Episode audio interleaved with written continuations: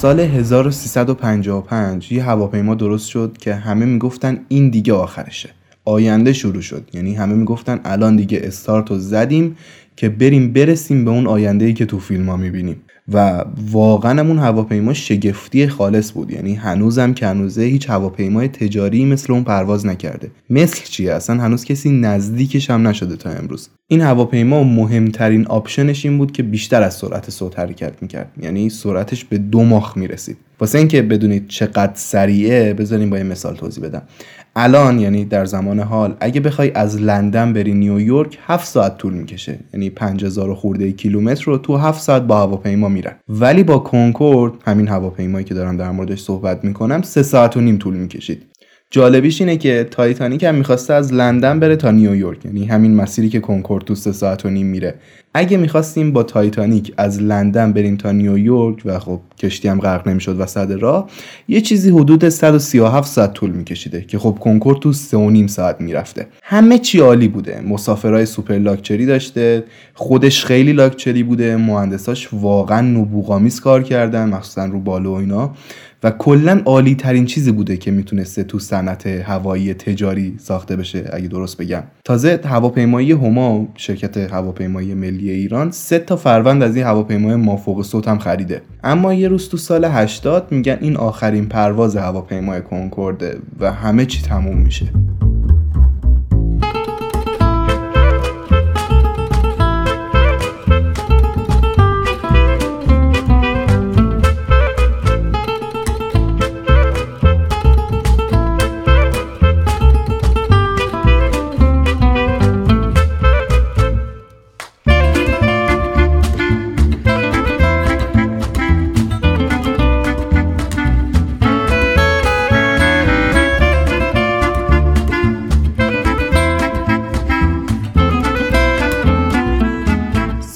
1326 شمسی یه خلبان آمریکایی به اسم چاک ییگر سرعت صوت و شکست. اون موقع دوران جنگ سرد بود. روسا، آمریکایی‌ها، دولت‌های بریتانیایی و فرانسوی همه و همه داشتن میلیون دلاری خرج می‌کردن که روی این پروژه سرعت فراسود یا همون هواپیماهای مافوق صوت تحقیق کنن و توسعهش بدن. اما این داستان توسعه رو هواپیماهای مافوق و صوت و اینا تو دوران جنگ سرد خیلی خریدار داشت. سال 1350 که رسید کلا دیگه اون شور هواپیماهای فراسوت هم افتاد از سر کشورها. روسا یا همون شوروی اون موقع یه تلاش کرده بودن که یه هواپیمای فراسوت درست کنن. یه هواپیما هم درست کرده بودن اسمش توپولوف تو 144 بود. این توپولوف تو 144 هواپیمای خدای خوبی هم بود. یعنی داشت رکوردای سرعت ها رو جابجا می‌کرد یعنی واقعا داشت کار می‌داد. ولی خب بعد از 55 تا پرواز بازنشسته شد. اونم به خاطر شرایط اون موقع شوروی.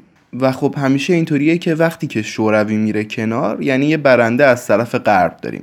تو اون زمان آمریکا داشت رو ناسا سرمایه گذاری می‌کرد و خب از این بازی سه نفره آمریکا شوروی و دولت های انگلیسی و فرانسوی فقط قسمت دولت های انگلیسی و فرانسویش مون که دلشون می‌خواست هواپیمای مافوق صوت داشته باشن.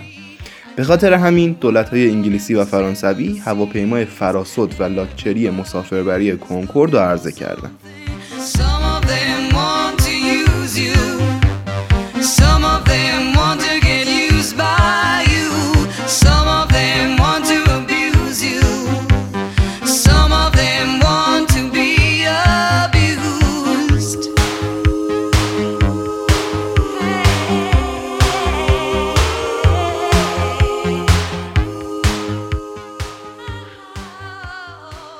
اول از همه بگم من اصلا خودم تو فاز هواپیما نیستم. ولی وقتی که به خاطر این اپیزود رفتم بیشتر در مورد هواپیما خوندم دیدم هواپیمای کنکورد واقعا یه شاهکار بوده تو طراحی. و نکته خیلی باحال طراحی این هواپیما اینه که با 3D Max و این کامپیوترهای خیلی پیشرفته الان درست نشده. با دست نشستن هواپیمای کنکورد رو طراحی کردن. یعنی یه تیم نشسته با دست هواپیما کشیده هی نمونه ساخته آزمون و خطا کرده. بعد دیده مثلا قسمت بالش باگ داره. دوباره نشسته طراحی کرده آزمون و خطا کرده و انقدر این کار رو ادامه داده تا طراحی هواپیمای کنکورد به این شکل در اومده. حالا این با دست طراحی کردن هواپیمای کنکورد چه چالشی واسه مهندسا داشته؟ چالش این بوده که باید همیشه یه ایده نوآورانه داشته باشن تا وقتی که تو فرایند تولید هواپیمای کنکورد به مشکل خوردن با یه ایده جدید که تو آستینشون داشتن موضوع رو حل کنن. بعد خب چون نمونه قبلی از هواپیمای فوق سری نداشتن باید خودشون یه چیز جدید درست می‌کردن تا کنکورد تولید بشه. به خاطر همین خیلی مشکلات دیگه داشتن. ولی دو تا چیز رو می‌دونستن. یکی اینکه باید هواپیما بلند باشه یعنی طول هواپیما باید زیاد باشه. و یکی دیگه اینکه هواپیما باید باریک باشه که هواپیما بتونه به سرعت مافوق صوت برسه. هواپیمای کنکورد انقدر باریک بوده که الان هم ویدیوهاشو می‌بینی یه احساس تنگی داری. اصلا انگار معلومه که خیلی تو حالت و وضعیت بدی مسافران چسبیدن به هم دیگه. موضوع دوم تو طراحی هواپیمای کنکورد رنگ هواپیما بود. من اصلا خودم فکر نمی کردم که رنگ هواپیما هم باید مهم باشه. فکر می کردم دیگه یه هواپیما رو که درست کردن یه سطر رنگ برمیدارن می‌زنن به هواپیما دیگه. ولی چون هواپیمای کنکورد دو ماخ سرعت داشت البته اینم بگم چیزی که من متوجه شدم اینه که هر یک ماخ برابر سرعت صوته. و هواپیمای کنکورد که دو ماخ می‌رفته یعنی دو برابر سرعت صوت پرواز می‌کرده وقتی داری با این سرعت خیلی بالا حرکت می‌کنی استحکاک هوا انقدر زیاد میشه که ممکنه هواپیما آسیب خیلی جدی ببینه. پس باید یه رنگی بزنن که زیاد گرما جذب نکنه و یه رنگی به بدنه هواپیما زدن که نصف هواپیماهای دیگه گرما جذب می‌کرده. بازم برای اینکه مهندسای طراحی هواپیما به این موضوع فکر کرده بودند ولی خب مسافرا وقتی که به پنجره دست می‌زدن موقع سفر می‌گفتن که پنجره داغه یعنی گرم نه واقعا پنجره داغه به خاطر این استحکاک هوایی که فشار می آورده به بدنه هواپیما. یه چیز باحال در مورد هواپیمای کنکورد باک هواپیماه. خب وقتی داری با سرعت دو ماخ حرکت می‌کنی یعنی اینکه یه جای خیلی بزرگ برای مخزن سوختت می‌خوای. ولی تو کنکورد باک عظیم نداشتن. سوخت هواپیمای کنکورد تو بدنه در جریان بوده. یعنی همه جای بدنه کنکورد پمپ بوده که این سوخت رو برسونه به موتورا. و انگار کل بدنه یه باک بوده. و چرا یه باک گنده درست نکردن و خودشون رو راحت کنن؟ چون که این سوخت در جریان یعنی این سوختی که تو بدنه در جریان بوده به مرکز سقل هواپیما کمک می‌کرده. یعنی وقتی که کنکورد می‌خواسته تیکاف کنه یا بلندشه چون سوخت در جریان بوده تو بدنه هواپیما یه کمکی می‌کرده که هواپیما راحت تر بلند بشه. یا موقعی که هواپیما داشته کروزینگ می‌کرده یا یعنی با یه سرعت ثابت داشته پرواز می‌کرده به تعادل هواپیما این سوخت در جریان تو بدنه کمک می‌کرده. ولی مهمترین چیز تو طراحی کنکورد بالاشه. وقتی که هواپیمای کنکورد آدم می‌بینه اولین چیزی که چشمش رو می‌گیره بالای هواپیماه. به این نوع بال بال دلتا شکل میگن. چون وقتی هواپیما رو از بالا ببینی مثل یه مثلث میشه و شبیه نماد دلتای یونانی میشه. حالا این بال دلتا شکل چه سودی داره؟ این بالا کمک می‌کنن که هواپیمای کنکورد موقع بلند شدن و وقتی که داره پرواز می‌کنه کشش رو کم کنه. یه باگ دیگه که هواپیما پیدا کرده بود این بود که وقتی که تو بال دلتای شکل داشته باشی خیلی هواپیما باید با زاویه زیاد نسبت به زمین بلند بشه. یعنی اگه شما ویدیوهای تیکاف هواپیمای کنکورد رو ببینید خیلی با زمین زاویه پیدا می‌کنه تا تیکاف کنه. یا وقتی که می‌خواد بشینه روی زمین و فرود بیاد خیلی با زمین زاویه داره. به خاطر همین هواپیما نوکش همیشه بالاست و وقتی که بالا باشه نوک هواپیما خلبان نمی‌تونه باندو درست ببینه. به خاطر همین نوک هواپیمای کنکورد یه پوزه افتاده داشته. یعنی چی یه پوزه افتاده داشته؟ یعنی اینکه چون هواپیما با باند زاویه داشته و خلبان نمی‌تونسته زمین رو ببینه خلبان موقع فرود می‌تونسته پوزه یا نوک هواپیما رو یعنی قسمتی که خودش از کابین خلبان رو بیاره پایین تا باند رو قشنگ درست بتونه ببینه و به راحتی فرود بیاد. اگه این قسمت رو متوجه نشدین ویدیوهاش رو ببینین کامل متوجه میشین که چی دارم میگم. خیلی چیز باحالیه. این هواپیمای کنکورد هر بلیتش دوازده هزار دلار قیمت داشت و خب آدم پولدار سوار هواپیما می‌شدن. به خاطر همین یه سرویس خیلی لاکچری داشت. غذاهای فرانسوی سرو می‌شد شامپاین سرو می‌کردن و کلا انگار وارد یه هتل پنج ستاره شدی که داره با سرعت دو ماه تو آسمون پرواز می‌کنه انقدر هواپیما ارتفاع پروازش زیاد بود که می‌تونستی منحنی زمین رو با چشم ببینی I'm leaving today. I want to be a part of it. New York, New York, these vagabond shoes. سال 2000 میلادی یه فروند هواپیمای کنکورد وقتی که داشت تیک آف می‌کرد یا از باند بلند می‌شد آتیش گرفت.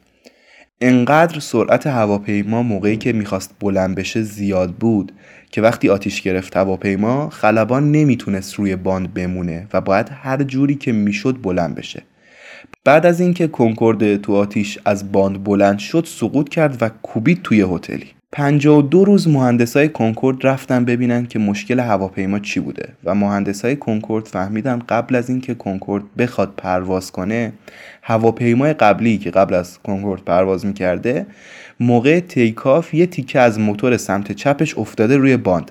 و وقتی که کنکورد اومده توی باند و می‌خواسته پرواز کنه چرخ سمت چپی کنکورد میره روی این تیکه موتوری که از قبل بوده و چرخ سمت چپی هواپیما میترکه.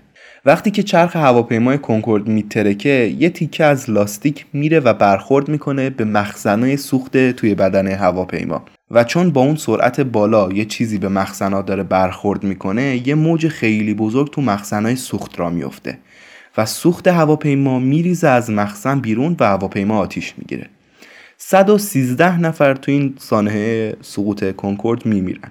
به خاطر این سقوط هواپیمای کنکورد تا سال 2001 هواپیماهای کنکورد همشون زمینگیر شده بودن و هیچ کدوم پرواز نمی‌کردن. سال 2001 بعد از حادثه 11 سپتامبر یه رکود تو صنعت هوایی رخ داد و هم سقوط هواپیمای کنکورد همین رکود روی کنکورد تاثیر گذاشت. ولی فقط همین ماجرا باعث بازنشستگی کنکورد نشد. سر و صدای هواپیما وقتی که می‌خواست بلندشه خیلی زیاد بود.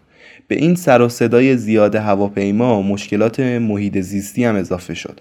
می‌گفتن هواپیمای کنکورد چون خیلی با ارتفاع پرواز می‌کنه و نزدیک لایه اوزونه بیشتر از یه هواپیمای معمولی به لایه اوزون صدمه می‌زنه. ولی خب واقعیت اینه که دانشمندا این چند تا هواپیمای کنکورد براشون زیاد مهم نبود و خب تاثیر خاصی هم آنچنان نمیذاشت.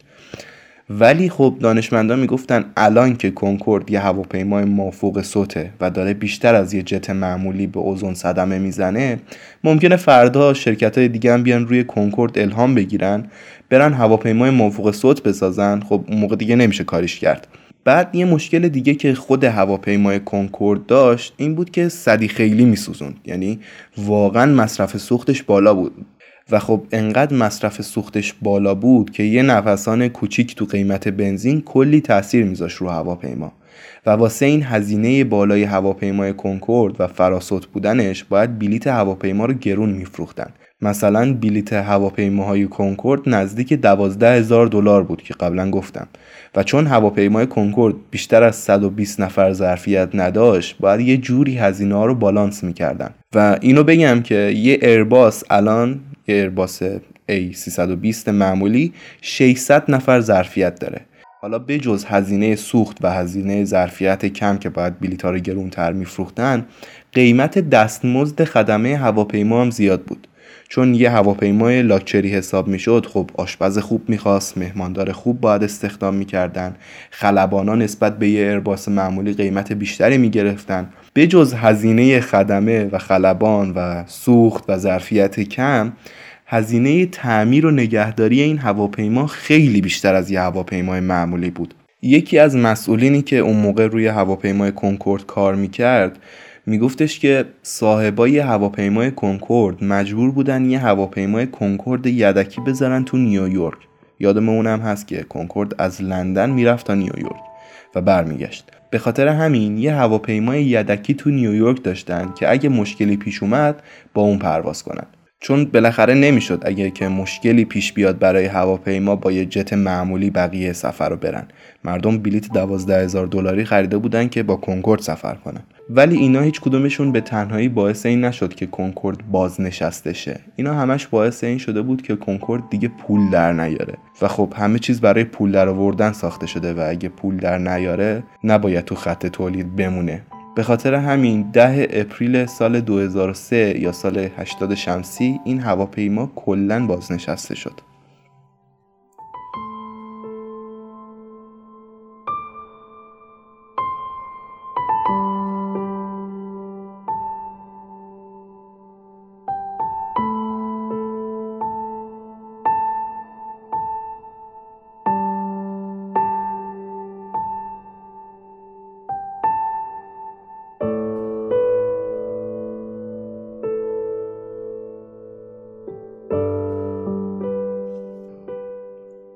من علیم و این اپیزود نهم پادکست رادیو شخصه و این پادکست فقط حاصل کنجکاوی منه. تمام منابعی که این پادکست باشون درست شده رو می‌ذارم توی توضیحات و اینکه من نه researcher خیلی حرفه‌ای ام نه تاریخدان خیلی حرفه‌ای ام. ممکنه خیلی جاها این پادکست bug داشته باشه. ولی خب ممنون که گوش دادین.